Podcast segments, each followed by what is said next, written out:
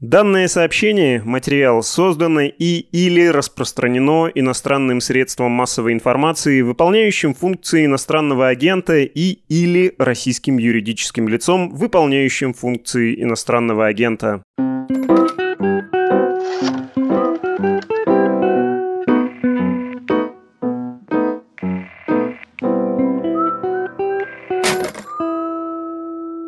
Всем привет! Это еженедельный подкаст «Медуза» о политике, перцев и газа. Единственный подкаст в iTunes, который живет не ради рейтингов, а ради вашего уважения.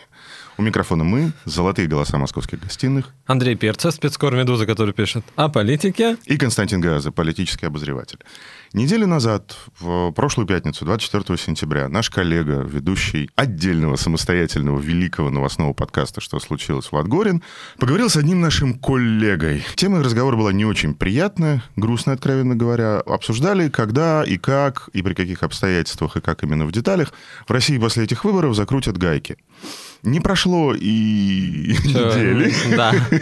29 сентября, в среду на этой неделе, СМИ, в котором работал гость Влада, Григорий Охотин, ОВД-инфо, было признано в России иностранным агентом. Вместе с ним Зона Медиа, вместе с ним персонально иноагент Сергей Смирнов, насколько я теперь Да, понимаю. Петр Верзилов. Петр Верзилов. Вот уже, знаешь, вот уж Верзилов иноагент. Это уже, конечно. А как Ну. все начиналось? Лавочки, скамеечки.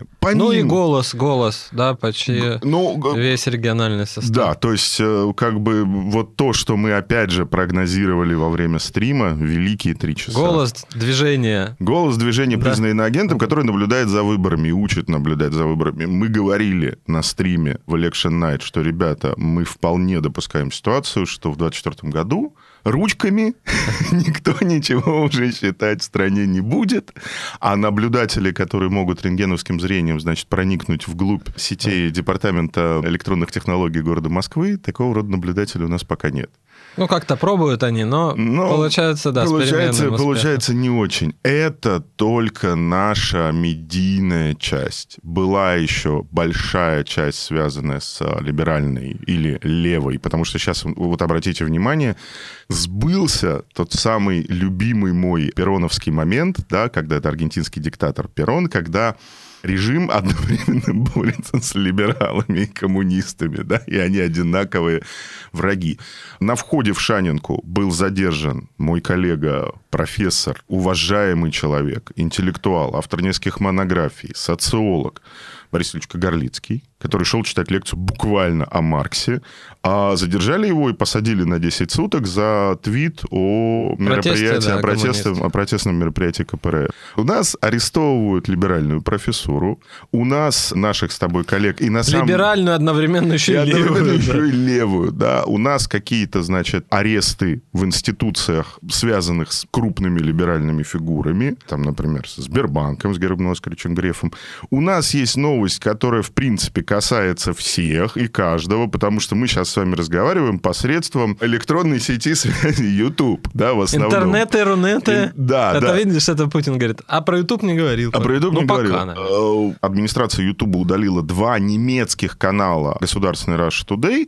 В ответ от Роскомнадзора тут же прилетело предупреждение, смысл которого сводится к следующему. Верните Маргарите Симонян ее собственность, или вы перестанете работать в России. Это вот Понимаешь, профессура левая, правая, значит, выемки в каких-то институциях, даже имеющиеся у нас как бы опасения по поводу того, что нас объявят личными агентами, это как бы хорошо, это можно отнести к делам там московской, питерской политической, околополитической тусовки, но историю про YouTube уже к делам тусовки не отнесешь. Это уже как Уже, бы- да, в каждом смартфоне ты видишь что-то оттуда. Что-то, да, Да. что-то играет. То интервью Собчак, значит, то Дудь, то... Ну, вот тоже сейчас поговорим Да и про даже не Дудя, Дудь. и про Кошечки, кошечки, собачки. рецепт, извини, пожалуйста, Я- как готовить Я вот хозяйка? подписан, я обожаю советские телеспектакли. Я подписан, соответственно, на сообщество то ли гостелерадио, то ли советское телевидение, которое за государственные деньги делает наш Минкульт. И там прекрасные телепостановки с Юрским, да, вот такое как бы телевидением моего детства. Вот это всего у нас могут забрать. Мы оба понимаем, что гайки уже начали закручивать. Мы это оба видим. Мы видим трек, связанный с коммунистами, мы видим трек, связанный с э, ютубцем и шире с уверенным интернетом. И мы видим трек, который на самом деле пугает меня сильнее всего. Трек, связанный с непосредственным созданием рисков, опасностей для людей, занимающихся двумя видами активностей. Для людей, которые рассказывают новости, и для людей, которые рассказывают что-то про науку, прежде всего про общественную науку. Мне жена сказала, говорит, типа, драгоценный супруг, говорит, слушай, говорит, ну что ты боишься? Как бы они по утрам же приезжают. Я всяко раньше встаю, у нас ребенок маленький. То есть, ну, вот такая вот обстановочка, такие уже разговоры у нас в семье. Гайки — это такой же губернатор, это такой же персонаж российской политики, да, то есть такой немножко сказочный, как и все те, кого мы здесь обсуждали, да, чиновники, губернаторы, лидеры России и так далее, так да, далее. свои так далее. мифы у нас о гайках. О гайках у нас есть... Крутятся, перекрутились, Перек... что-то, значит, засохло Спустили там. парни, Да. спустили пар, да, то есть целое богатое метафорическое поле. Я немножко напуган. Ты вообще прилетел с другого края страны, ты еще не напуган, пока ты новости Там мало читал. ничего, там все, да. Там все хорошо. Ну, расскажешь, кстати, да, как не цветут гайки. Поэтому давай сейчас поговорим про этот миф, одновременно про эту странную реальность сгущающуюся, в которой нам было бы очень, ну, обидно. Слушайте, вот как бы нас там 40 тысяч человек посмотрело регулярные выпуски, стрим посмотрели очень хорошо, там 70 тысяч человек. Ну, вот нам бы, конечно, не хотелось с вами терять канал связи, да, потому что надо понять, что сегодня YouTube, а завтра и iTunes, без проблем. Это стоит только начать. Ну, там в вместо эти игры. интернета будет Рунет. Да, да, а там, и, а там и вместо интернета будет интранет с товарищем Фельдфебелем. Поэтому давай четенько, прям вот по пунктам. Первое, оценим, что сейчас происходит. Поговорим прежде всего об этом идиотском эксперименте. Зачем Кириенко сбрился и зачем Кириенко дал Единой России меньше 50%? И как связано закручивание гаек с тем, что вот это вот произошла неприятность. Дальше поговорим о том, можно ли вообще вторгнуться с запретом, да, не в отрасль, где работает, я не знаю, сколько, ну, 20 тысяч человек работают, во всех, условно говоря, крупных медиа страны, да, ну, на круг. Даже с государственными, ладно, их коллегами посчитаем. А тут все-таки, да, то есть на секундочку, смотрите, 85% аудитории русскоязычного интернета пользуются Ютубом так или иначе. Месячная аудитория Ютуба до 50 миллионов человек. Это очень большая история, она касается всех. Поэтому отдельно поговорим про Ютуб и про вмешательство в повседневную жизнь. И под конец все-таки я как бы ты так как бы «Ага, сразу нет, давай объективно поговорим, сколько это все может продолжаться, когда нас признают иноагентами, да, то есть понятно, что это поезд в один конец, но попробуем оценить, как бы, да, то есть что, VPN всем Когда скачивать? станция стоят? Да, да, да, следующая Где? станция, следующая станция какая? Поехали. Наш разговор мы продолжим после анонса подкастов «Радио Свобода», который признан в России иноагентом. Привет! Что вы делали вчера? А месяц назад? Или год? Спорим, вам нужно немного времени, чтобы вспомнить. Но я почти уверена, что 11 сентября 2001 года осталось в вашей памяти. День, когда случился крупнейший теракт в мире. Тогда погибли почти 3000 человек, и все наблюдали за этим в прямом эфире. Такое сложно забыть, правда? 11 сентября повлияло на каждого по-разному. Кто-то забыл уже через пару дней, а кто-то не может летать на самолетах до сих пор. Мир стал другим. Что изменилось в моде, политике, искусстве, литературе и нас самих в подкасте «Радио Свобода» после 9.11.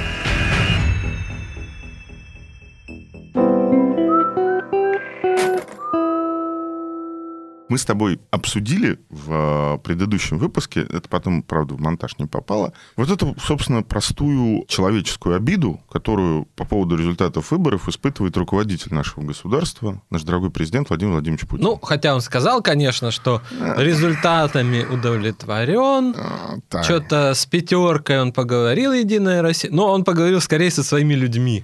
Ну, как бы, да, вот что-то произошло. Дмитрия Медведева... Он забыл о нем. Ну, это, конечно, тоже, знаешь, когда с- Имеется в встреча... виду, что встреча, которая была в субботу как раз, собственно, в прошлую, Там с с лидерами лидерами, победивших партий, которая была тоже в телевизоре, лучше всех там смотрелись мужики из «Справедливой России». Они, знаешь, как в такой в глубиной избе такие сидят, довольные. И, собственно, Дмитрию Анатольевичу там дали слово последним, и как бы даже так и не в контексте «Единой России», а вот, ну... Ну, что-то пошутил. посидел, Кураж, да, говорит, есть. да. Он, да, он ответил нам на наш действительно хулиганский выпуск про Дмитрия Анатольевича. Мы извиняемся. Он ответил нам интервью Rush Today. Посмотрите, почитайте. Там все вот буквально... И там он говорит странную, кстати, вещь. Он говорит, ну я главой государства работал, спикером быть не могу. Типа, не могу. Ну, как бы, ну, не могу. Ну, может, и... Ну, не может. Ну, не могу, да. Ну, не может, но Главное, тоже, что было, что не мы могу. спорим-то? Не может. Мы с тобой зафиксировали, и мы, кажется, были правы, что Путин как бы все это съел, он как бы, ну, покивал, значит, сделал какие-то ритуальные вещи, собственно, эта встреча, значит, сначала со всеми, потом со своей партией. Говорят, были личные встречи с главами победивших партий, то ли по ВКС, то ли чуть ли не. Непонятно. Непонятно. Закрытые. Точно знаем, что Нечаев не ходил к нему. Да, Нечаева пока это от анти... лидера антикремлевского проекта, значит, э, утратившего Поддержка, да. поддержку, да. уважаемых людей, а к Путину пока на face-to-face не пустили. Ну, в общем, как бы и в целом, это мы в сторону отходим. Может, потом будет повод поговорить. Сарданы не было на вот это Сардана вот, на не большой. было, да. Но мы, на самом Сардана деле... Авксентьева, бывший мэр Якутска, второй номер в списке новых людей. Мы, если вы помните по нашей предыдущей жизни, что случилось, мы очень любим давать советы. Поэтому мы, конечно, ну, может быть, через неделю, через две, когда будет повод, когда Дума рассядется, мы, конечно, сделаем передачу о том, что происходит в новых людях. Раз 7%, сколько там вас? 5%? 5,32. Да. Я думаю, в нашей аудитории больше, на самом деле, людей, реально проголосовавших за новых людей. Раз вы за них проголосовали, мы как бы немножко о них поговорим. Но, подводя итоги того, что случилось 19 сентября, мы видим, что никакого энтузиазма по поводу результатов выборов нет. Володина дежурно продлили на спикера. Медведев дежурно сказал какие-то слова и уполз, значит, туда, куда он. И, собственно, по поводу того, что вы нам пишете, не давайте прогнозы. Ребят, давайте съезда Единой России дождемся, как бы у них вообще съезд будет, и там посмотрим, как бы, что там произойдет в связи с этим. По этому поводу у меня появляется, значит, следующая гипотеза. Вот Сергей Владимирович Кириенко кричал, не надо делать Белоруссию, не надо провоцировать, значит, граждан, и нарисовал Единая Россия 49%. Скорректировал результат. Ну, ты, так хорошо. Вот, Ну, значит, президент, который привык к тому, что результат, конечно, корректирует, но так, чтобы ему было приятно. Уж если корректирует, Да, он, значит, увидел хорошую явку, больше 50%, не увидел 50% за Единую Россию. У него Плохо. плохо. Да. После этого, ровно после этого, все и началось. Мне кажется, что как некогда царь Ксеркс Персидский, который пытался перейти через Дарданеллы, построил два моста. Египтяне финикийцам построили два моста, потом началась буря, мосты эти сломали. И, значит, э, Ксеркс приказал высечь море и сбросить в пролив кандалы. Да? Мол, я тебя, гада, наказываю.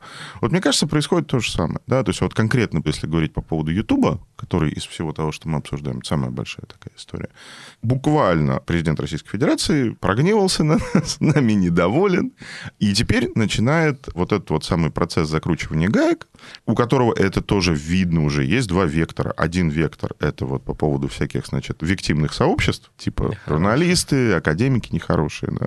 А второй вектор — это, собственно говоря, ну, пора уже российским гражданам показать, что ваша корзина медиапотребления, она также регулируема, как говорят, цены вашей пятерочки. Да? Ну, слушай, значит, получается, что она не очень регулируема, потому что В данный момент не очень. цены они в пятерочке, В данный момент ну, знаешь, скажут, но Ну, скажут, огурец да. подорожал. Подойди Гре- к огурцу. Гречка больше ста, Ну, да. К помидору вообще смотреть страшно. В- Вот мне кажется, дело в этом. И смотри, я пытался, помню, это объяснить, но я сейчас еще раз попробую. Есть такая вещь, как компания. Ну, типа нацпроект, да, это компания. То есть все знают, что у нас есть большой мета-результат, мы все вместе бежим, значит, и все вместе... Компания, в смысле, через А. Да, компания Кампейн. через А, как campaign, да, то есть какое-то большое государственное сверхусилие, которое делается всеми вместе. Мне сейчас кажется, учитывая три базовых фактора. Первое, то, что у нас абсолютно технократическое правительство, которое в политическом смысле осторожные очень люди, да, скажем, они свои, Ну, они Не занимаются политикой. не занимаются политикой, да, то есть они не Ну, показывают, кроме что, пиара. что это наши, да, этих не трогать. Первое. Второе, учитывая, что а, мы с тобой тоже кое-что про это слышали э, за последние две недели, что действительно Кириенко считается как бы виновником, и из милости у президента. Он, как мне, и вот тут вот, понимаете, это все эти кремлевские отношения, здесь все мутно. Игры башень. Игры Да. башень, да, мы про это Ну, тоже да. говорили. Но говорят, что вот уже раньше он сидел на совещаниях по экономике, вроде бы как бы не по должности, но сидел. А сейчас все. Ну, понимает в экономике. Да, он- вот. посидеть? а сейчас он продолжает понимать в экономике, на совещании не сидит.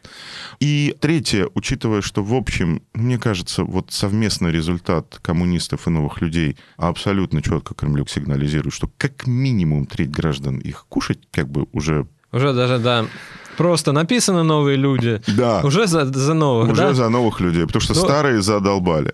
Так вот, мне кажется, что на этот раз речь не А. только про гаечки в смысле вот этих вот плохих московских каких-то тусовочек, а в этот раз речь все-таки про гаечки для всех. Потому что это мой первый аргумент э, к разговору про YouTube.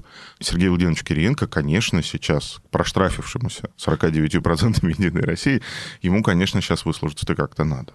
Знаешь, вот есть вопрос на самом деле. Путин знает, что такое YouTube? Вот, э? вот он хочет наказать граждан, да? Вот ну, вы хочет, на самом деле хочет. вот, то хочет, есть хочет. гражданин должен каким-то образом, значит, Пострадать. пос- пострадать. Пострадать Может, не немножко. сильно, президент у нас человек не злой, Не злой, вообще не злой. вот, любит животных, и все такое, и отдохнуть на природе. Не скажешь, что это вот монстр, да, там страшный. Не, не, но да. у него представления о том, как мы все должны жить, они, конечно, такие в прогрессивные, в духе 70-е в Союзе. Там мороженое, пепси, дискотека, может быть, да, итальянская эстрада. То есть он, в принципе, понимает, что люди должны что-то потреблять Да, для не- не- развлечения. Не всем на Афон надо ездить и стоять там под царским балдахином на- рядом с алтарем. Как Да, то для есть, него, это, мне кажется, это даже тоже девиация немножко, да.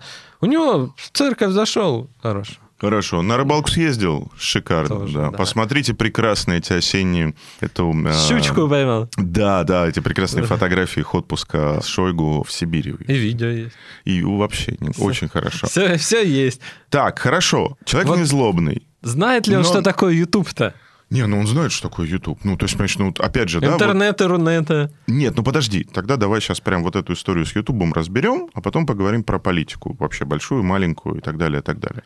В каком контексте он знает YouTube? Он YouTube знает в контексте, что когда-то туда пришла Russia Today, потом ему залили уши медом по поводу того, что Russia Today самый популярный в YouTube медиа Эва, Аль-Джазира Ну вот, е- бежит за нами. Какой-то канал передачи информации, наверное, он в таких Да, которым, мыслях, да. которым Ага, значит, понял. которым пользуются они, и которым пользуемся, значит, мы. И мы, да. Да, и вот пока мы этим каналом равноправно пользуемся, все хорошо. Понимает ли президент, что в Ютубе люди развлекаются? Да. А не только, значит, там скрещиваются две геополитические силы, обменивающиеся там виртуальными ударами. То есть, что это для него? Вот какой-то типа канал, да, где можно пропагандировать, да, вот. Для начала, типа конечно, да. Для начала, конечно, да. Полностью с тобой согласен. Для него это место, где можно влиять. Откуда можно, значит, что-то делать. В прошлом году на Ютубе убрали канал Царьграда Малафеевский.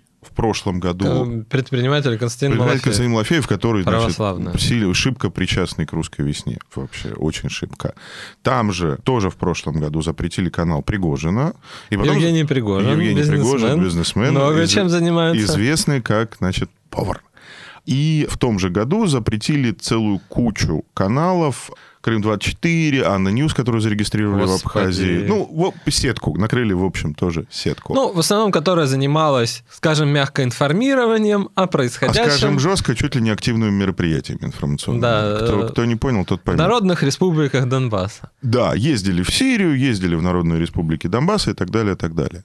После этого началась возня, но на уровне общериторических рассуждений. В декабре прошлого года появился закон, по которому можно заблокировать э, любое средство массовой информации, которое блокирует российские СМИ. Более или менее как-то относительно мирно все прошло, потому что с мая YouTube начал удалять ссылки на сайт умного голосования этого уже года, и вроде как бы все шло. Аккурат перед выборами Google, к которому относится YouTube, нагнули конкретно. Чтобы Ну, тоже они, удалил, они да, удалили, плевая. уд- удали, да, он удалил все. А потом случилась следующая накладка. Значит, YouTube удалил два канала Rush Today, которые распространяли конспирологию по поводу фальсификации результатов выборов в Германии. И вроде антиваксерство там. И какое-то, да, значит, какое-то антиваксерство. Непонятно за что. Вроде Ну- как официально за антиваксерство. Ну, как бы, понимаешь, тоже там, конечно, вопросики-то есть. К чему? К итогам выборов? Ну, не, нет, не к итогам выборов, Что-то. а к тому, как это было По почте, сделано, что да, как, как надо было. как- нет, я имею в виду не итоги выборов в А. Германии, не как проходили выборы в Германии, а я имею в виду заявление компании Google по этому поводу, которое могло быть более обстоятельным. Собственно, после этого Маргарита Симонян начала бить во все колокола со словами «надеемся, что нас защитят родные власти». И после этого, наконец-то, произошло вот эта вот самая история, когда Роскомнадзор сказал, что если вы этого не вернете, то, что удулили, то мы вас к чертовой матери в России заблокируем. Ну, как-то подчиненные-то более смекалистые, что ли, чем сама Маргарита Симонян. Как она действует-то? Где она будет влиять? Нет, может, она будет, конечно, что Ну, сомневаюсь, может, смотри. она более хитро все понимает. по Москве уже года два ходят люди, которые представляются Газпром-медиа, которые говорят, что мы делаем, значит, ну, типа Rutube, давайте вы нам напилите под этот Rutube контент. Вся проблема заключается Те в том... приходили. Ну, к некоторым нашим знакомым, в общем, да, приходили, да, как бы говорили, вот давайте вот это поделаем, вот это поделаем. Ага.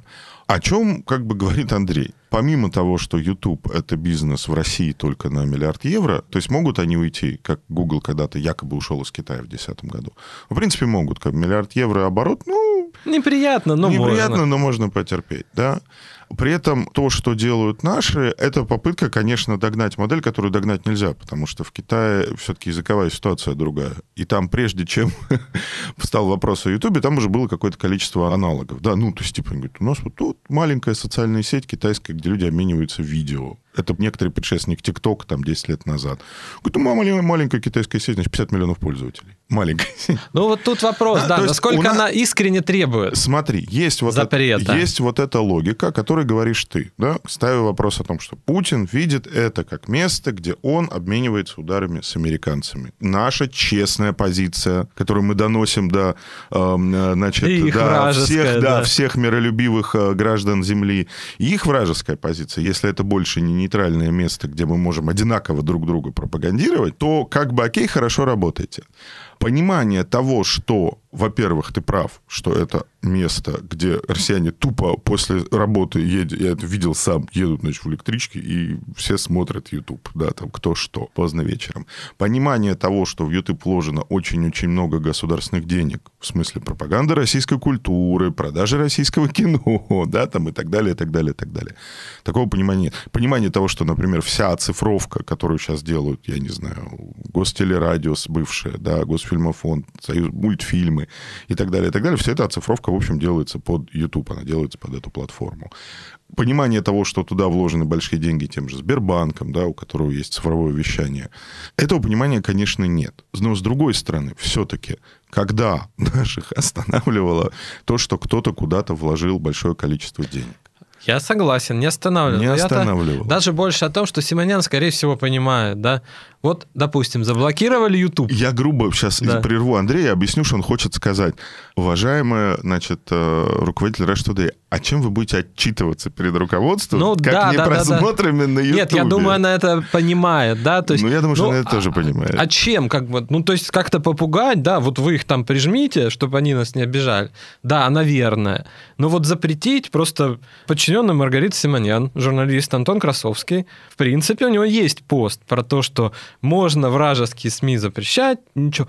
Но как бы с Ютубом дело более сложное, потому что, Это да, Красовский говорит, да, что примерно, да, о чем говоришь ты. Потому что у нас нет аналогов каких-то. То есть мы, во-первых, внутри не сможем влиять даже на внутреннее. да? Даже на себя. Да, на себя. И, в принципе, у нас нет продукта, который мы бы, ну, как бы через него бы могли как-то влиять. Его, ну, как бы его нет.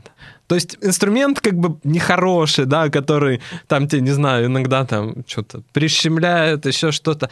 Конечно, можно разрушить, но у тебя его не будет. В смысле, Да. ты, значит, молотком себе по пальцу... Да, ну его потом можно его сжечь, потом можно да, я не сжечь, знаю, да, расплавить. расплавить. Ну, молотка у тебя не будет.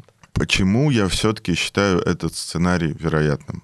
Возвращаясь к запевке. Кириенко нужно выслужиться. Это не подведомство другого замглава администрации президента Алексея Алексеевича Громова. Он занимается классическими который, СМИ. Который отвечает за СМИ, как мы, мы их понимали, по состоянию на 2000 год. Да? Информационное агентство, телевизор, газеты. Цифра — это подведомство Сергея Владимировича Кириенко. У него теплые связи с компанией Ростелеком, которая, в общем, наш такой мета-оператор инфраструктуры очень многое, в том числе закон Горелкина, извините, как говорили... Депутат Госдумы. Депутат Госдумы, собственно, Верно. вот один Горелкин. из авторов целого ряда законов, которые мешают нам, а, значит, смотреть Машу и Медведя на Ютубе. да. Очень много моих, значит, знакомых товарищей, источников из правительства говорило, что этот закон написали в кабинете Кириенко. И Горелкин — это проводник не каких-то мифических криптоправославных чекистов, а проводник, собственно говоря, великого нашего цифровизатора Сергея Владимировича. Поэтому, вот пока давай так зафиксируем. Моя позиция. Я все твои аргументы принимаю. Я, я, у меня даже пози... То есть, ну, Они, по- ты, на самом деле, ты знаешь, что они могут это сделать. Да, Ну вот внутри себя, да? То есть ты на самом деле знаешь, что они могут это сделать. да, за счет того, что часть людей, которые принимают решения, не очень представляет, что такое YouTube. Ну, правда, не очень. Не очень представляю. Да, ну как бы вот, Не ну Путин говорит, интернеты, рунеты, ну YouTube, ну ш- ЦРУ сделала, значит, да, так это- и ну так что, и, так ну и х- так и как ходим. влиять? Ну как-то будем, да, конечно, ему никто не скажет тоже. Извините, мы не, м, а куда смотрели? Куда смотрели? Как так вышло-то? Ну, да? это, знаешь, Вот. э, история советская, по которой мне прекрасный коллега с ВГТРК рассказывал много-много лет назад. Он говорит, ну, ты слушай, говорит, ты понимаешь, какая нам инфраструктура в наследство досталась? Что у нас на Чукотке стоят, значит, радиопередатчики, которые э, должны покрывать всю территорию США. Потому что голос советского народа должен был быть, блин, слышен. Звучать, да. Звучать. А тут, ну вот как бы, а где? Ну, скажет. Ему скажут, да мы сейчас, да, и запретят, наверное. Ну, это может быть, да, это не проблематично. Страдают все, от арти до инвесторов. От Арти до, значит, э, Дальше- Сбербанка, Ока, и Ну и к человеку в электричке, который там... Ну, котика да, смотрит. все, все киносети, для которых не мыслим бизнес без трейлеров в Ютубе, там и так далее, и так далее, и так далее. Обрушивается вся ваша история с постиками из Ютуба, значит, в Твиттере или во Вконтакте, к чертовой матери, обрушивается, да, все, ничего не работает. Но при этом мы оба понимаем, что сделать они это могут. Второй момент, который, как мне кажется, важным, давай проведем аналогию с Дуровым.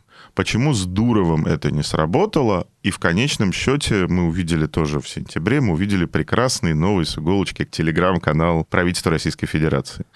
Изначально, когда Дуров встал в позу, Телеграм остался, потому что он сопротивлялся. Потому что они покупали эти 100-500 тысяч, значит, адресов на Амазоне.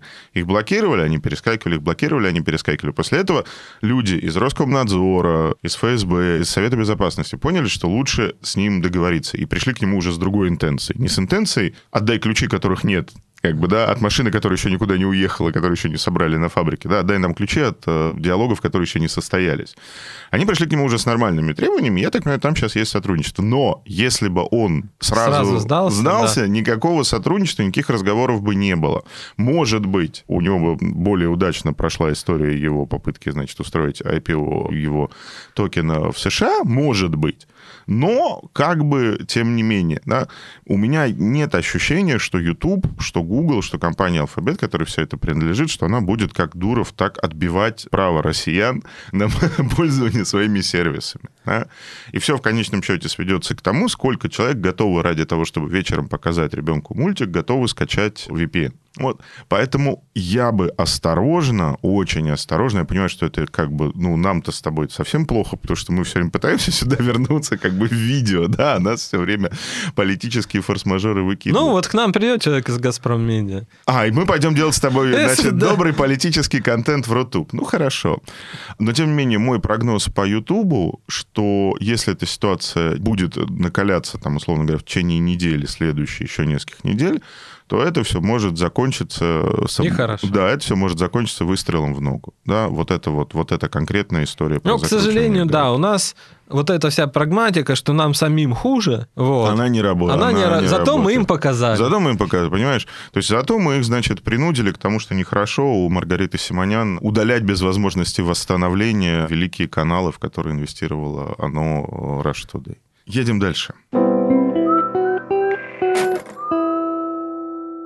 Аккуратно рассуждая, мы видим мы уже с тобой об этом сказали, две вот Главное, эти... про состояние армии нам не говорить. Упаси да, Бог. ребята, слушайте, вот да, это на самом деле важная новость, которая сильно изменит медийный пейзаж. А в нашем случае с Андреем она означает, что нам бы, в принципе, с иностранцами лучше больше вообще не разговаривать. Ну, мы виде. про армию не Ну, Мы, разговариваем. слава тебе, Господи, да, мы про армию ничего не знаем. Вышел приказ ФСБ, где наконец-то написано, о чем нельзя говорить с иностранцами, но при этом это о чем не является государственной тайной. О закупках Роскосмоса, короче, пацаны, больше нельзя. Все. О моральном состоянии. То есть, если вы рассказали, вы знаете, вот братан вернулся, дембельнулся, всю зиму на складах чистили снег. э, Это выдуманная история. Очень, я по- выдуманная я история. Это подчеркиваю. якобы очень сильно Да. устали, охраняли хрен знает что, непонятные железки. И если вы вот эту историю, не дай бог, бытовую перескажете иностранцу, то все, может к вам прийти. Про Сергея мы вот... про, Кожу- Знаешь, про моральное состояние Кожугетча все тоже нельзя. А Видите? отдых в тайге это моральное состояние? Однозначно. Там два пункта сразу. Вот Мы в тайге. рискуем. Первый пункт, это значит, мы будем рассказывать о принятии военно-политических решений, что они под водку и колбаску испытывают гиперзвуковое оружие. Но мы не... Ну, не- Это выдуманная Это история. выдуманная история. Это не выдуманная история. Они, когда с Путиным катались, значит, в этих дубленых э, нанайских костюмах мальчиков, натурально у них водка на столе стояла. Это есть на фотографиях кремлевской Ну, пресс-службы. водка мы не... вы- Это мы видим. Про... Моральное сверх- состояние... Моральное сверх- состо- Ну, знаешь, водочку мы все Как, как выпить? любим, А, ничего знаешь, страшного. Мы теперь даже, видишь, не Они можем- без- закуской пили. Мы Чего? теперь не можем даже рассказать о том, с каким удовольствием они выпивали, потому что это моральное состояние военно-политического руководства. Да? Поэтому все, ребята, все, как бы увидели болгарина, переходите на другую сторону улицы, как бы ни в коем случае про брата дембельнувшегося не рассказывайте. Давай к вот этой вот красивой конструкции, в которой власть, она такой великий серединный медлитель, и у нее есть два врага. Враг слева, профессор Борис Кагарлицкий и московский актив КПРФ, А враг справа кто? Профессор враг- Соловей? а враг- а враг С справа? генералом Нет, СВР. а враг справа, видимо, видимо, люди, находящиеся в орбите системных либералов. Да? И тут тоже нужно сказать странную вещь. На самом деле мы на эту педаль не нажимали, но сказать это надо было намного раньше. Сказать это надо было еще, когда мы говорили про Кириенко, что с точки зрения системы неформального покровительства, вообще-то покровителем либералов в России сейчас официально является Сергей Владимирович Кириенко тот же самый, который, значит, провалил... А кто, ну, Кудрин? каких-то- Нет. Ну, скажем так, Кто либералов сидит- кто внутри системы. Кто сидит председателем попечительского совета Высшей школы экономики? Владимир Леонидович. Владимирович. Володин ушел с поста замглавы администрации на спикера и ушел через там какое-то время, ушел с поста председателя НАПСовета вышки, попсовета вышки. Туда сел Киренко. Извини, это передается таким образом. Если человек как бы сидит в попечительском совете главного Он российского главный, либерального вуза, он главный либерал страны, извини. Понимаешь, это уже не по духу, как Кудрин был, да, к которому можно было прийти, поплакаться. Он помогал многим, сейчас намного меньше, потому что у него сейчас как бы и возможностей меньше, и он, у него игра своя, другая немножко теперь. Вот это все заботы на себя взял Сергей Владимирович, да, как официальный покровитель либералов. Соответственно, мы видим, что у нас, с одной стороны, да, профессор Кагарлицкий, профессор Шанинки, с другой стороны, мы видим то же самое уголовное дело, значит, связанное с бывшим вице-президентом Сбербанка Раковой, Марина Иракова. Марина Ракова.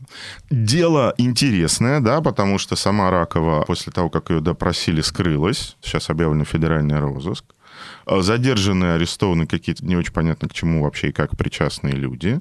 И дальше аресты продолжаются, и все в том же самом либеральном лагере, потому что еще вчера вечером сообщили о задержании управляющего директора Сбербанка. Управляющий директор — это у них чуть пониже, по-моему, вице-президента в иерархии. Ну, сильно. Ну, то есть их там типа по стране 100 человек, да, то есть это как бы не такой уж маленький человек. Выпускник, кстати, школы лидеры России. Вот я об этом тебе и говорю, понимаешь? Один из первых. У нас... Может, будущий губернатор был. Ну, Про- не-не, будущее прошедшего Был, времени. да, уже знаешь. Был будущий губернатор. Смотри, мы по поводу Ютуба примерно с тобой понимаем, что да, блин, могут стрельнуть в ногу себе легко. При этом тоже понимаем, что у этого будут какие-то общественные последствия, сейчас чуть попозже поговорим. Здесь в данном случае есть история, вот этот, знаешь, да, как бы после каждых выборов возникает вот этот жупел. Последний бой Сислибов с ФСБ. 16 год. Что было в 16 году у нас в ноябре? а что было? Ну как? Люкаева вообще арестовали А, блин, извини, на мешке с вином. Да? 18-й год тоже там кого-то начали долбить. 21 год избрали Государственную Думу, снова добивают системных либералов. Пришли в Сбербанк. Пришли да, в Сбербанк. Да никуда. На, ребят, на секундочку. Наш главный цифровой фронтир сейчас – это партнерка между мэрией Москвы, Сбером и Кремлем. Да, вот они там внутри, втроем, третьей институции, как писала с пафосом газета «Коммерсант» полтора года назад, обкатывают всякую цифровую правительность, всякое цифровое государство. Да, распознавание лиц, сети там, и так далее, и так далее, и так далее. Конкретно я вижу, что один из контуров закручивания гаек – очередное избиение либералов. Уже, ну, какие уже это как либералы, факт. большой вопрос. В смысле, Мы кто это? говорим, Сторонники что- свободного рынка, Мы, видимо, говор- да? мы Ну, говорим, не- да даже уже там не только сторонники свободного рынка, там как бы просто люди, которые... э, Кто не в погонах, тот да, либерал, знаешь, да, уже да, начинается. вот, да, да, да, да. То есть это люди, при этом я хочу сказать, что вот эти люди, которые рядом с Грефом, которые по линии, значит, там этой всякой цифры ходят, Кириенко на совещание, люди абсолютно системные. Это никакие не мы с тобой, значит, которые... У меня журнал первый 11 лет назад закрыли за Карамолу, да, в котором я работал. То есть это люди, которые последние 10 лет провели внутри системы на разных передовых должностях. В разных кабинетах. В разных побывали. кабинетах побывали, да. Мы помним раньше, что каждый раз, когда надо было послать сигнальчик либералам, арестовывали кого? Людей Чубайса. Делали Леонида Меломеда. Вот тогда сигналы слали в эту сторону. Когда нужно было либералам показать, что вы, значит, распустились, арестовывали людей Чубайса. Как я это понимаю? Просто делюсь с тобой. Как я это понимаю? Пока у нас не начали писать очередную новую стратегию 2030 или 2040, ее скоро начнут писать, Либералы пострадают Либералы пока. пострадают, да. То есть вот до момента, пока Михаил Владимирович Мишустин сформулирует ТЗ по поводу национальных целей или еще чего-то, или понадобится писать новую программу Владимиру Владимировичу, у которого, несмотря на твои значит, алармистские прогнозы... Ну, мы посмо- мы Ну, мы посмотрим. посмотрим, да. Либералов будут бить. И это абсолютно четкий политический сигнал. Если в случае с Ютубом это сигнал, скорее, ты совершенно прав, они не очень понимают, что российские граждане пострадают. Им кажется, что российские граждане как бы, ну, телевизор все время смотрят. До сих пор, наверное, да. Да, а в этом случае это вполне четкий политический сигнал, который звучит так. Ребята, на государственные деньги, вы здесь ничего своего модернового, крутого, хотя бы в каком-то смысле западно ориентированного, хотя бы в том смысле, что, простите, Карл Маркс это не русская книжка, ее немец написал, да, немецкий еврей. Этим заниматься за государственные деньги нельзя. Вот мне кажется, кроме рисков для Ютуба, вторая большая история — это история про то, что после каждых выборов они приходят, люди в погонах, и начинают говорить, зачем вы за государственные деньги занимаетесь крамолой и смутой. Хотя никто и не занимается. Хотя никто и не занимается. Учитывая сейчас, что можно, мне кажется, прийти к президенту и сказать ему, Владимир Владимирович, ну, дело либеральной профессуры. Имея в виду, что в этой оптике Борис Юрьевич Горлицкий тоже, значит, э, Знаешь, нас спасет, профессор. что Олег Матвеевичев тоже профессор. ну, это скорее... Он человек с чутьем. Э, Знаешь, э, оно как пойдет, так и, знаешь, дойдет. Ну, знаешь, Вспомнят пришлют, всякое. пришлют Матвеевича ректором в Шанинку, вот мы повеселимся тогда. Знаешь, в следующей итерации Матвеевичев будет либерал. Ну, с- вот ты сейчас прям... Обратите внимание, еще раз подчеркиваем, люди, которых сейчас арестовывают для того, чтобы подать сигналы Кириенко и Грефу о том, что им недовольны, о том, что они ослаблены, о том, что их можно начать кусать за разные места. Эти люди последние 10 лет провели в системе. Профессор Олег Матвеевич последние 15 лет провел в системе. Ну, человек Хайдегера Если- исследовал. Ну, Ну, это так вот смеемся мы над Не-не-не, ним. там Это, все, он есть, как бы написал В предисловие. принципе, это ну, как бы серьез... это серьезный ученый. Да, он Хай- занимался Хайдегер, он исследованием, да. читал тексты на эту тему, он писал, мы с ним ни в чем не согласны, но тем не менее. Если отбор проходит по принципу каждый раз начинать избивать тех, кто тратит государственные деньги на то, чтобы рассказывать что-то странное, уже просто странное. Непонятно. Маркс, Хайдегер, неважно, да, как бы. Знаешь, он ведь книжку издал про оправдание коррупции. Тут ска... Кстати, ты знаешь- почему чиновник Кстати, берет ты взятку? ты знаешь, кстати, книжку прочитал. Ты знаешь, что этой книжкой были очень-очень недовольны?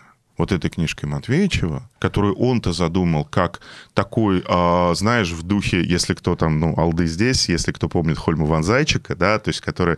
Матвеичев написал документ, смысл которого в том, что давайте относиться к коррупции не вот в этой кантовской, значит, европейской идиотской парадигме морального закона, а как бы в смешанной, в евразийской парадигме, да, что коррупция это может быть и стимул для чиновника, как бы.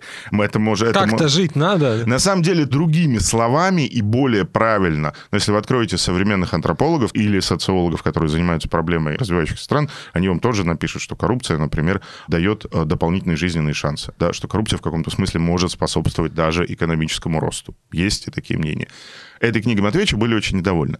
Я с тобой согласен. История про то, что сейчас бьют систем опять десятый раз бьют системных либералов, Ну, то, что ими называется. то, что- да, вернее, уже то, что этим просто... То есть, а вот давай, да, как YouTube для них, это какая-то хрень, где мы обмениваемся невидимыми ударами с, э, Байденом. с Байденом, значит, с ЦРУ и Пентагоном, то для них просто люди, которые открывают иностранные книжки и что-то на русском языке рассказывают про знания, для них эти люди тоже агенты Запада. Они должны тратить государственные деньги на то, чтобы забивать голову россиян крамолы. Окей, с либералами понятно.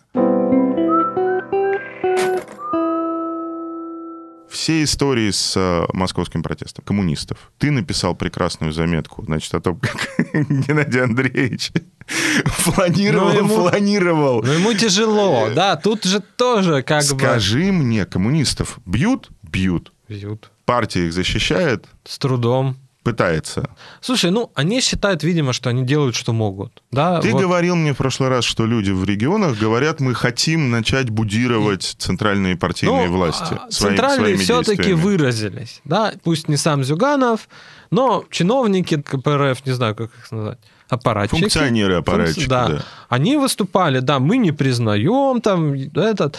Мне не очень хочется оказаться в намеренной как бы этой, да, потому что когда РБК пишет, Зюганов не поднимал тему электронного голосования. И в «Медузе» новости вышли, что он... не- А оказалось, что он поднимал. А там было это, а там да? это было, да, на, ви- на видео есть. И потом это все вывесили как бы целиком в открытой части. Да, говорит, что нехорошо. Ну, понятно, примеры, да, что вот там на почте, значит, кидают, а у нас-то вот тут кидают, нельзя так. Мы же не такие, да, мы хорошие люди. Зачем у нас байденизм процветает? Скажи, Но он говорил, да, то есть я тоже не хочу сказать, что вот совсем руководство КПРФ подняло лапы там. я очень просто тебя спрошу. На этих выборах весь мой информационный пузырь, всю мою ленту Фейсбука, значит, корежило от одного простого действия, которое нужно было совершить с 17 по 19 сентября. От необходимости проголосовать за КПРФ. Я как бы пошел и проголосовал. Ну, как пошел, я не пошел, я в... сыграл с Собяниным, значит, казино, казино, казино. да. Интересно даже, вот за кого ты Да, проголосовал? в- вот за кого, понимаешь, вот голос Шрёдингера, да. Вот, я сыграл, к сожалению, в игру с властями мэрии, проголосовал. А квартиру выиграл, На госуслуги. Ничего даже, понимаешь, это только Венедиктов э, с Дмитрием Сергеевичем выигрывают. Мне даже ничего не дали. Вот, я проголосовал за КПРФ. Куча народу написал, вот, меня колбасит, корежит, голосую за сталинистов, проголосовали за КПРФ. Мы с тобой говорили о том, что по нашим ощущениям до 30% более или менее КПРФ на этих выборах получил. Да, это много, это реально много по тому, что ты видишь. Речь идет о продолжении обычного танца КПРФ с Кремлем, о котором, пожалуйста, посмотрите из нашей предыдущей видеосерии, наш апрельский выпуск, собственно говоря, как партия сама себя, извините, пожалуйста, ну, кастрирует, да, то есть берет и выкидывает на мороз наиболее харизматичных, многообещающих лидеров, которые действительно в каком-то смысле пытаются дать голос русской социал-демократии. Вот сейчас это традиционное танго, да, где тут поменялись, тут ЗАГС строганули, тут спикеры, тут комитет, или есть какой-то большой разворот, в том смысле на КПРФ в целом начинают смотреть как на врага. Слушай, вот я так скажу. В принципе, да, мы говорили про вещи типа КПРФ чистила Сама с- себя. от людей, которые ну, уже представляли опасность на федеральном уровне. А вот здесь очень важно от людей, которые одновременно представляли опасность и для Кремля, и для федерального руководства да, партии. то есть как бы... Это классик. Это да, классик. то есть это лидеры крупных организаций, столичных, известные, с какими-то мыслями, да, своими, не в кассу их. А сейчас, насколько я понимаю, да, вот если говорить, что в принципе тогда ведь управляемость партиями была не такой уж сильной. Да, ну, Сурков как-то вот он не, не Э, то, Повторяя чтобы... твой тезис, а политтехнологов от занимался. Кремля в партиях не, не было. да. Ну, А? с КПРФ сейчас нет. Имеем в виду Ну, нашего общего знакомого Гусева, например, Дмитрия который- Гусева. Дмитрия Гусева, который от Кремля в «Справедливую Россию» был он глава аппарата, а фельдфебелем, сейчас да. депутат Госдумы стал. Вот. Дим, поздравляю. Уважение. Поздравляю. Шел к успеху. да. Ну, все, очень статусный Всё, человек. молодец. да. Я не удивлюсь, если будет лидером справедливой России, кстати. Вот, Уважение. Может быть. Максимальное Да, уважение. может быть такое, вот что-то мне кажется. То есть как-то Сурков не так влиял. Я думаю, что он вот даже, ну ты что там, вот в Москве убери. сами понимали, зачем. Ну, и, в принципе, а что? Ну, убрали, хорошо. Да, что он там? Ну, то есть Т- са- ты са- трепа- самоочистка работает, как бы, слава богу, да. нечего туда ручками Вот. лезть. Было, стало как? Если мы сейчас говорим, политическая система стала более управляемой. В принципе, Окей. да. То есть, ну, губернатор там, да, ну, кто ему, какой-то коммунист мешает, да. Не избрали мэром, ну, и как бы, да, губернатор, соси лапу. Ну, в принципе, не модерировали вот так. Сейчас любой обидчивый, значит, губернатор, по идее, может обратиться, и, в принципе, ему даже могут помочь. То есть где-то там какой-нибудь ЛДПР там почистить, да, или «Справедливую Россию», не дай бог, там, отделение То есть работает схема, губер жалуется в админку, админка разруливает Ну, если на месте. хочет, если, да. если хочет, если нужно, вмешивается. Да. Окей. Не то, что прям это тотальное, но такое может быть. В КПРФ есть сильные региональные лидеры, в принципе, они существуют. Я не буду говорить про депутата Николая Бондаренко, это саратовский, это немножко другая история, да, в смысле, ну, спонсорской поддержки со стороны саратовского бизнеса, да, вот самой, ну, это немножко другое, да, хотя, но он и на лидерское пока не претендует, да, вот, вот в отделении, там еще что там консерва, ну, люди Валерия Рашкина, который Окей. сейчас глава московского горкома. В Коме есть например, лидер КПРФ Олег Михайлов, он пошел в Госдуму, избрался по одномандатному округу. То есть он был выдвинут избран. Получилось так, да, он в Думе. Ну, одномандатик, я не знаю, может, конечно, вот мы еще увидим, да, то есть Бондаренко покажется, ну, просто как бы детским лепетом по сравнению с Ты Михайловым. говоришь, что... Мархаев, тот же Вячеслав Бурятия существует. То есть они есть. Где они? Они Вну- оказываются в списках. Внутри партии Да. есть пул людей, которые, в общем, могут стать в каком-то смысле мятежными в какой-то момент. Которые Почему самости- Уже, окей, уже стали Почему стать? Да, да. Которые самостийные, с местным ресурсом, при этом... В э, нацреспубликах в особенно. нацреспубликах. Вот не кавказских, а восточных. за- Север, Север, да. Дальний. Вот там есть. На Дальнем Востоке есть. Кремль пока общая э, позиция такая, пусть этим занимается Геннадий Андреевич, да. Ну, скорее. если мы с ним договорились. И тогда мы говорим о том, что пока, несмотря на вот этот вот действительно, как бы с точки зрения Кремля, смотрите, митингом КПРФ в прошлом субботнем, да, Геннадий Андреевич с точки зрения Кремля нарушил договоренности. Да, то есть это вот то, что называется нарушение договоренностей. Типа, у нас была челночная дипломатия, он ходил к Вайна, как бы он разговаривал с главой администрации с Антоном Вайна, вроде бы о чем-то договорились, ему сказали, что не будет пересмотра, значит, итогов голосования, у него был какой-то свой лист Людей. хотелок, пожеланий там и так далее. и так Они далее. не исполнены. Они не исполнены Кремлем, потому что как бы он нарушил... о, Ну, он- мы не знаем, может, их и не исполнили бы. Я не уверен. Не суть. Но пока мы говорим о том, что это бизнес as usual. Пока нельзя говорить о том, что, ребята, КПРФ не только единственная реальная оппозиционная партия в стране, но и политическая сила, которая может показать Кремлю козью морду. Или которую Кремль, потому что она может показать ему козью морду, уже начинает избивать. Как бы вот так вот Ну, методически. Начали все-таки. Ну как, горком осади... Пока есть, видимо, да, то есть, наверное, есть черта, да. И это черта антагонизм с Рашкиным. Да, то есть Ан- если в тот раз это, собственно говоря, был Грудинин, и они Грудинина выставляли партии красную черту, то сейчас, видимо, это красная черта, это Валерий Рашкин, глава Московского горкома Ну, КПРФ Грудинин, да, за что пострадал, видимо, что, ну, доставил неудобства. Сказал он что-то. Сказал Сказал он там где-то что-то Набрал сказал на публике. много, начал, значит, рейтинг подниматься. Заставил беспокоиться людей, да, вот как мне сказать, что пришлось как бы сильно... Ра- Рашкин заставил беспокоиться людей? Он заставил беспокоиться, мне кажется, немножко других людей. Каких? Да. То есть Собянина. Я думаю, что людей в погонах. Потому что он перешел к уличной активности. Ну, это то есть, уже не ведомство политтехнологов в нынешней России. Да, то это есть, уже ведомство в дядечки со принципе, ну вот. Мархаева как бы там прошел он в Думу. Ну, беспокоит это людей в ФСБ? Может и нет, тем Может, более бывший нет. ОМОНовец. Да ладно, вызовут по- его на какую-нибудь ветеранскую посиделку, альфа, вымпел, там, Ну, бы поговорят. хлопнут, поговорят. чё. Да, там. Михайлов прошел в коме. Ну, кто там? Ну, молодой там на трибуне говорит. На трибуне можно для них говорить. Я думаю, что все равно а вот как они смешно понимают. под дождем на табуретке с мегафоном на улице Это перед не надо. админкой, так уже делать не То есть надо. какой-нибудь там Мархаев, ну, кто может в Думе что-то как бы сказать, он беспокоит, может быть, там, Кириенко, не знаю, кого кого там, кто отвечает. Ну, лоббистов потом каких-то начнет, наверное, да. беспокоить. да, там Володин, бюджет, может, за голову что-то, да. возьмется, да. Ну, трибуны есть, есть. Он вот там есть, ну, Ему как по бы должности прошел. положено, Ну, положено. положено. Может говорить, да, главное, чтобы к экстремизму не призывал.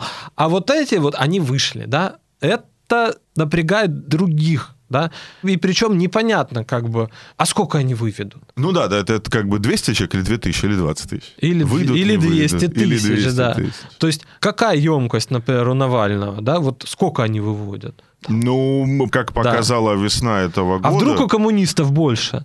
Я тебя понял. Значит, тогда мы по позиции избиения КПРФ фиксируем следующее, с твоих слов. Первое. Продолжается системное танго отношений КПРФ и админки. Ничего, по большому счету, не изменилось. Второе. Есть новая красная линия для коммунистов. Это красная линия уличная политика, несогласованная. Ну, достается пока московскому горкому. Задерживают там функционеров, депутатов Взяли в осаду горком. Да, да, да, да. Ну, и задерживают там людей, которые, в принципе, даже с КПРФ-то не очень связаны. Просто там приглашали на акцию, что-то рассказали про них. Хорошо. Вот, собственно говоря, тут мы подошли с тобой к последнему пункту нашего марлезонского балета на сегодня. И этот пункт про личные риски. Как и обычно, сидит человек в регионе, ему что-то нужно, ну, ему надо тоже Показать. отчитываться, да. Один тут, значит, студенткам гейны читает в педулище педагогического училища, а второй, значит, все время постит про «собирайтесь на уличную акцию к вечному огню».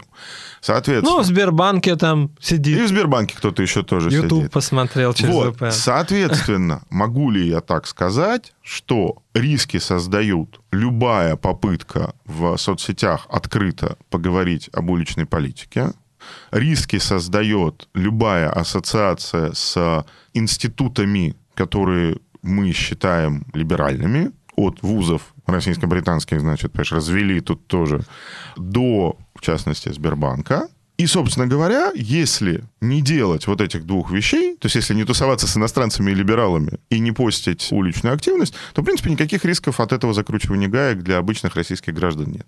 Ну, скорее всего, пока нет. Пока нет. Единственное, в чем мы можем пострадать, это мы можем пострадать в нашем э, консюмеризме, да, то есть все-таки мы допускаем, что YouTube вдруг, внезапно, Ну вот- по мановению царской Да. воли, YouTube могут взять и там ближайшие несколько недель отключить. Окей. Я считаю, что у меня риски выросли, вот лично у меня, потому что я вижу, что вот этого иностранного агента на физлице развешивают прям вот, ну, просто как дети в школу. Не очень думая, не очень как бы даже... Я не могу, понимаешь, я очень боюсь, когда я не могу понять логику, да, то есть когда я понимаю логику, я как бы могу приспособиться к этому. Здесь я логики никакой не Мы не вижу. понимаем. Раньше я считал, у меня была мысль, Вот как ты, да, вот риски, ты оцениваешь риски раньше, ты оцениваешь риски сейчас. а сейчас, наверное, выросли. Какой логикой руководствуются люди, когда говорят, что вот эти нежелательные, вот эти просто иноагенты?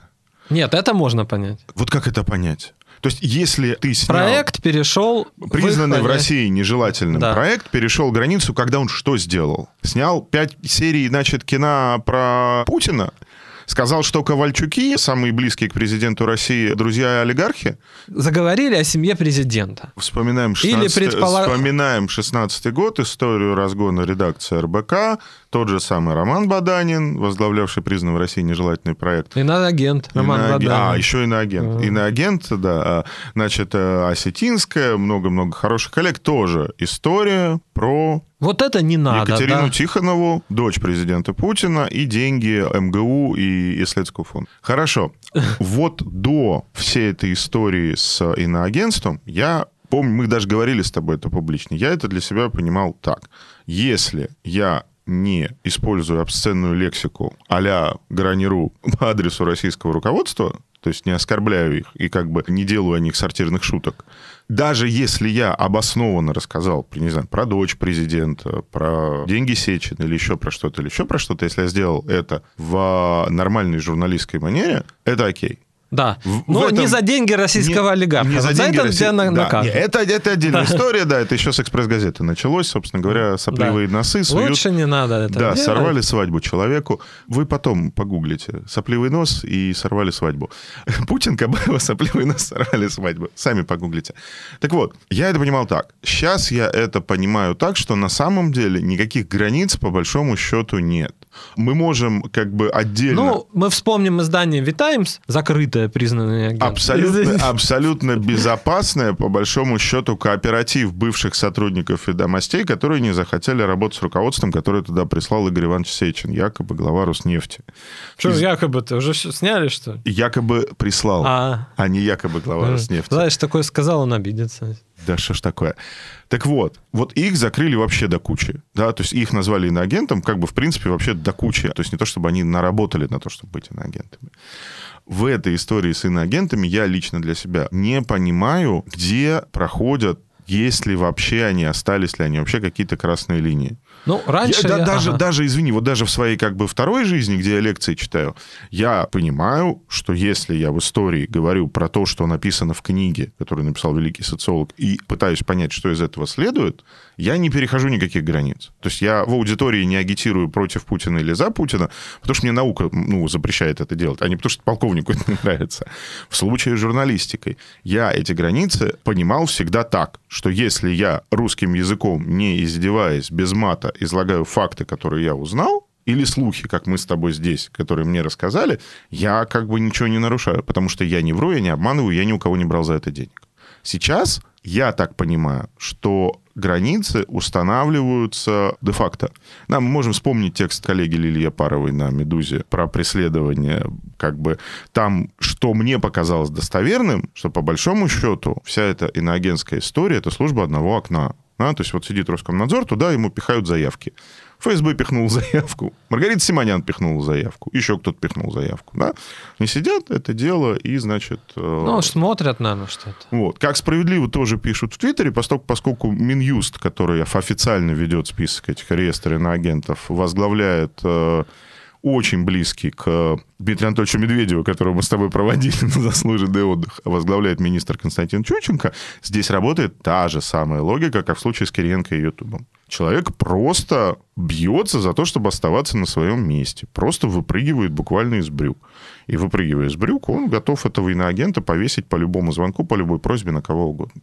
Завтра мы с тобой скажем что-то нехорошее про Сергея Семеновича Собянина, или завтра мы с тобой скажем что-то нехорошее еще раз про Rush Today, и не будет никакой логической хотя бы, даже, ладно, не правовой, мы понимаем, что это не правовая история, вообще не правовая. То есть вешать ярлыки на людей в государстве в 21 веке, как бы учитывая всеобщую декларацию прав человека, вешать ярлыки на людей нельзя. Это просто, ну, то есть это невозможно.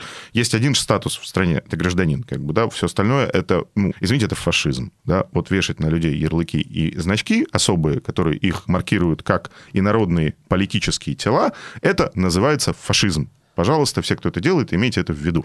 Вот сейчас, я так понимаю, что нас с тобой даже максимальная концентрация на том, чтобы никого не обидеть, и да. макси- сказать обо всех с максимальным уважением, в случае чего ни от чего не спасет и ни от чего не гарантирует. Нет.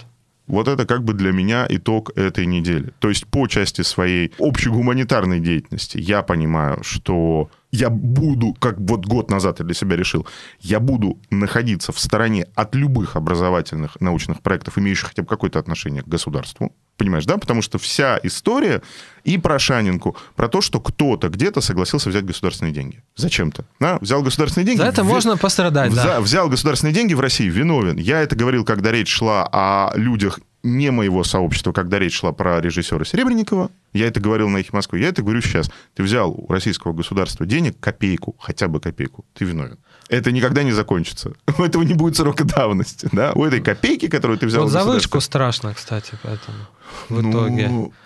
Я, Ну да ладно. ты знаешь, вот говоря про вышку, это была последняя на самом деле вот в этом сезоне политическом отставка ректора Высшей школы экономики Ярослава Ивановича Кузьминова по-хорошему, по-дружественному, да, с пересаживанием в пост научного руководителя вышки, со звонком Вайна, где было сказано, Ярослав Иванович, я цитирую, вопрос о вашей отставке решен на самом верху, к гадалке не ходи.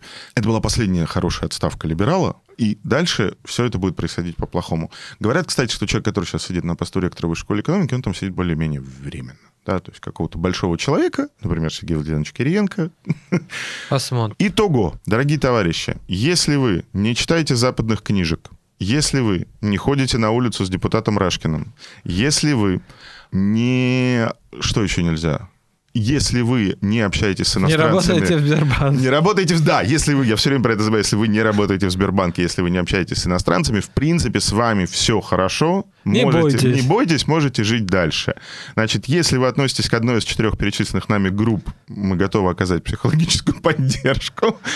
А что касается Ютуба, с огромным сожалением мы с Андреем вынуждены после, в общем-то, дискуссии заключить, дорогие товарищи, можем мы с вами остаться без этого очень удобного медиа, благодаря которому мы приходим на каждую российскую кухню в субботу вечером, а Российская Федерация может потерять очень-очень много денег инвестиций, которые она сделала в этот YouTube, в котором она считала, что может донести свою точку зрения до кого-то, кто эту точку зрения хочет выслушать. И не слышал до сих пор. И Но вдруг, пока- Не, вдруг, да, до сих пор Пока YouTube слышал. не запретили, подписывайтесь на наш канал. Золотые твои слова, дорогой брат Андрей. Ребята, subscribe, колокольчик. Колокольчик. Мы будем сообщать о появлении новых подкастов в фиде «Медузы». Спасибо вам большое. Ничего не бойтесь. За всеми не придут. Поэтому не ходите на улицу, не читайте западные книжки. На сегодня все. Все, Спасибо. Пока-пока.